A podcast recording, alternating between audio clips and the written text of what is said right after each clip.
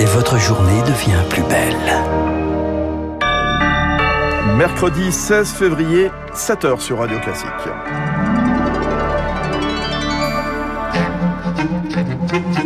La matinale de Radio Classique avec Fabrice Lundy. Et à la une, un soupçon de liberté dans l'air, boire un verre debout dans un bar, danser, c'est de nouveau possible en France. Toute l'Europe dessert les taux sanitaires. Au Danemark, on se prépare même à arrêter de vacciner. Psychodrame au Rassemblement national. Y avait-il une taupe dans le parti de Marine Le Pen qui accuse son porte-parole de campagne Nicolas Bay de sabotage? Il aurait transmis des informations à Éric Zemmour. Et puis c'est l'heure du départ. La France s'apprête à quitter le Mali. Défi logistique. Il reste 2400 soldats français sur place. Radio classique.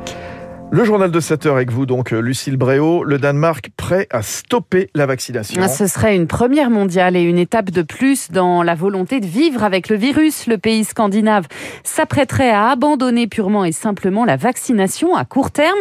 Il a déjà levé la plupart de ses restrictions anti-Covid. Rémi Pistol, gouvernement danois, estime désormais que la couverture vaccinale est suffisante. La quatrième dose ne sera même plus proposée aux personnes fragiles comme c'était prévu. Avec plus de 8 Danois sur 10 entièrement vaccinés, le gouvernement juge la protection suffisante.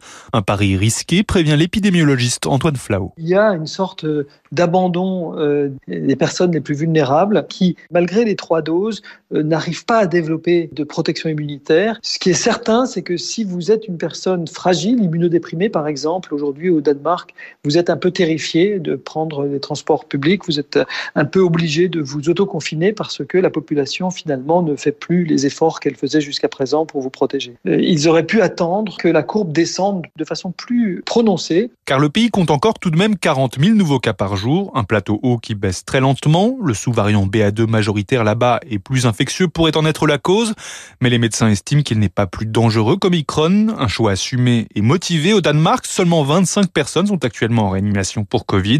Par ailleurs, l'arrivée du printemps et du redoux rend le gouvernement danois très optimiste. Il pense alors définitivement en finir avec la pandémie. Les Pays-Bas, eux, ont annoncé hier soir la levée de la plupart des restrictions le 25 février prochain. Chez nous, encore un peu plus de liberté aussi aujourd'hui. Les discothèques rouvrent, les concerts debout reprennent, consommés dans les stades, les cinémas, les transports et de nouveau autorisés. En tout cas, une crise sanitaire qui reste une préoccupation majeure pour les Français. Au moins, au point d'éclipser la présidentielle à moins de deux mois du premier tour, seuls 7 Français sur 10 s'y intéressent contre 8 sur 10 en 2017 à la même époque, selon une étude du Cevipof. Avec le reflux de l'épidémie, cela pourrait changer, selon le politologue Bruno Cotresse, mais peut-être déjà un peu tard. On voit que plusieurs candidatures peinent à démarrer, à imposer leur choix. Beaucoup de Français disent que la question de l'écologie, du changement climatique est très importante. Pourtant, la candidature de Yannick Jadot n'arrive pas du tout à percer de la même manière. Beaucoup d'inquiétudes sur le thème du pouvoir d'achat, de la justice sociale, des inégalités. pourtant, les candidats de gauche n'y arrivent pas. Il faut souhaiter que la dernière ligne droite permettra enfin de débattre des grands choix qui attendent la France dans les années qui arrivent dont on a finalement assez peu parlé pour Propos le recueillis par Augustin Lefebvre a noté que selon un sondage BVA, cette fois moins d'un Français sur deux connaît aujourd'hui la date du premier tour. Pour mémoire, c'est le 10 avril prochain. Ah oui, alors la présidentielle avec l'hémorragie qui continue au Rassemblement national. Y aurait-il un traître dans le parti de Marine Le Pen? Le RN a décidé de suspendre hier Nicolas Bette ses fonctions de porte-parole de la campagne. Elle l'accuse l'eurodéputé de sabotage. Il aurait transmis des informations à Éric Zemmour, Victoire Fort. Depuis des semaines, les lieutenants du Rassemblement national alertent Éric Zemmour sabote notre campagne. Hier, le parti affirme que Nicolas Bay était une taupe qui transmettait des éléments stratégiques de campagne à l'équipe d'Éric Zemmour. Réponse de l'intéressé, l'accusation est grossière puisqu'il ne participe pas à l'état-major de la campagne. Nicolas Bay, il est dans l'aventure Bruno Maigret depuis toujours, défend un membre de la campagne du RN, comprendre plus identitaire que Marine Le Pen. Et non, il n'est pas maltraité, poursuit-il, comme s'il voyait le coup venir. Marine Le Pen a d'ailleurs encouragé ceux qui veulent quitter le navire à le faire, vite, car le parti estime qu'Éric Zemmour n'a pas l'intention de gagner, mais qu'il préfère mordre les mollets du RN. La tension monte d'un cran, preuve que cette campagne prend de plus en plus l'allure d'un match à trois entre les concurrents de droite.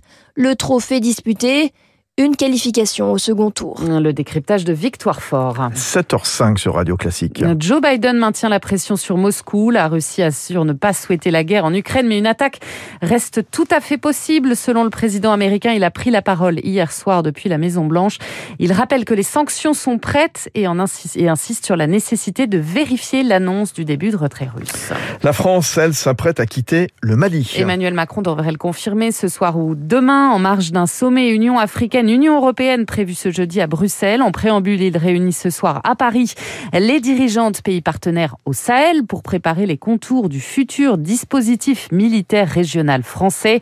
Même si ce départ, beaucoup l'anticipaient, partir du Mali reste un défi logistique pour le général Vincent Desportes, ancien directeur de l'école de guerre. Les moyens logistiques, munitions, vie courante accumulés là-bas sont absolument considérables. On va avoir une multitude de convois à réaliser, soit vers la Mauritanie, soit vers le Tchad, soit probablement vers le Niger. En même temps, il faudra continuer la mission. Il faudra sécuriser le nombre de plus en plus réduit de troupes qui seront sur zone à un moment donné, il y aura un dernier homme qui sera là-bas et qui doit être autant protégé que le premier. En bref, une mère de famille placée en garde à vue après un double infanticide près de Nancy. Les corps de ses deux enfants âgés de 9 mois et 2 ans et demi ont été retrouvés dans son véhicule. Elle a ensuite tenté de se suicider, mais les gendarmes sont intervenus. Pour terminer le journal de 7 heures, Lucille Bréau, le PSG peut encore une fois dire merci à Kylian Mbappé. L'attaquant star a arraché la victoire contre le Real Madrid en huitième de finale finale de la Ligue des Champions dans le temps additionnel hier soir, match retour le 9 mars en Espagne. Et puis aux Jeux Olympiques d'hiver de Pékin en Suisse matin, la deuxième manche du slalom messieurs en ski alpin. Deux Français visent le podium, Clément Noël et Alexis Pinturo. Alexis Pinturo qui va s'élancer dans quelques minutes. Eh bien voilà, on aura peut-être tout à l'heure eh bien, le palmarès, le podium à 7h30 avec Charles Bonner ou avec vous, Lucilla, 8h sur Radio Classique. Très bonne matinée à tous. Je vous accompagne jusqu'à 7h30 pour cette matinale économique. À suivre, désindustrialisation, chute des exportations, la compétitivité française, elle est en berne en 2021. Rendez-vous avec François Vidal euh, des Échos d'ici euh, quelques minutes. Et puis la question du pouvoir d'achat qui prend un petit peu partout une dimension aiguë, spécialement en France, à moins de deux mois de la présidentielle. On sera avec euh, l'économiste Christian de Boissieu à 7h15. Très bonne matinée, bon réveil.